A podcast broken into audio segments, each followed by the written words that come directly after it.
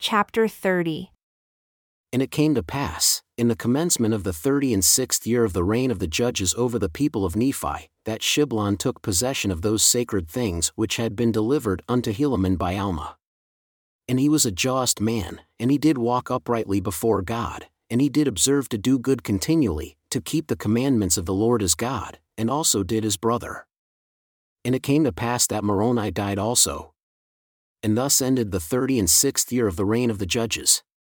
And it came to pass that in the thirtieth and seventh year of the reign of the judges, there was a large company of men, even to the amount of five thousand and four hundred men, with their wives and their children, departed out of the land of Zarahemla into the land which was northward. And it came to pass that Hagoth, he being an exceeding curious man, therefore he went forth and built him an exceeding large ship on the borders of the land bountiful, by the land desolation, and launched it forth into the west sea, by the narrow neck which led into the land northward.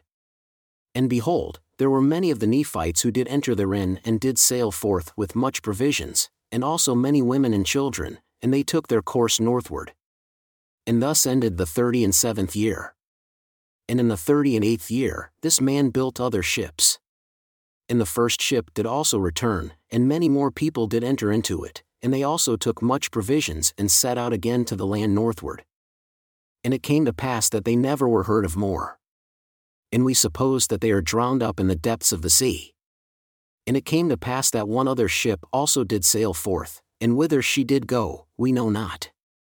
And it came to pass that in this year there were many people who went forth into the land northward. And thus ended the thirty and eighth year. And it came to pass, in the thirty and ninth year of the reign of the judges, Shiblon died also. And Corianton had gone forth to the land northward in a ship to carry forth provisions unto those people who had gone forth into that land, therefore it became expedient for Shiblon to confer those sacred things, before his death, upon the son of Helaman, who was called Helaman, being called after the name of his father.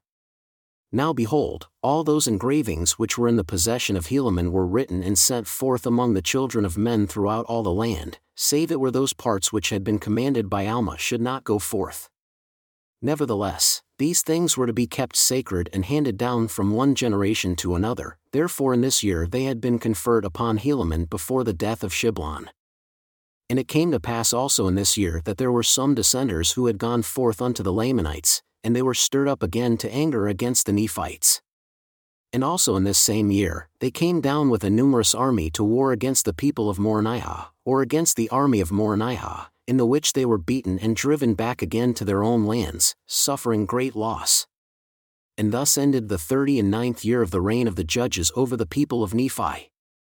And thus ended the account of Alma, and Helaman his son, and also Shiblon, who was his son.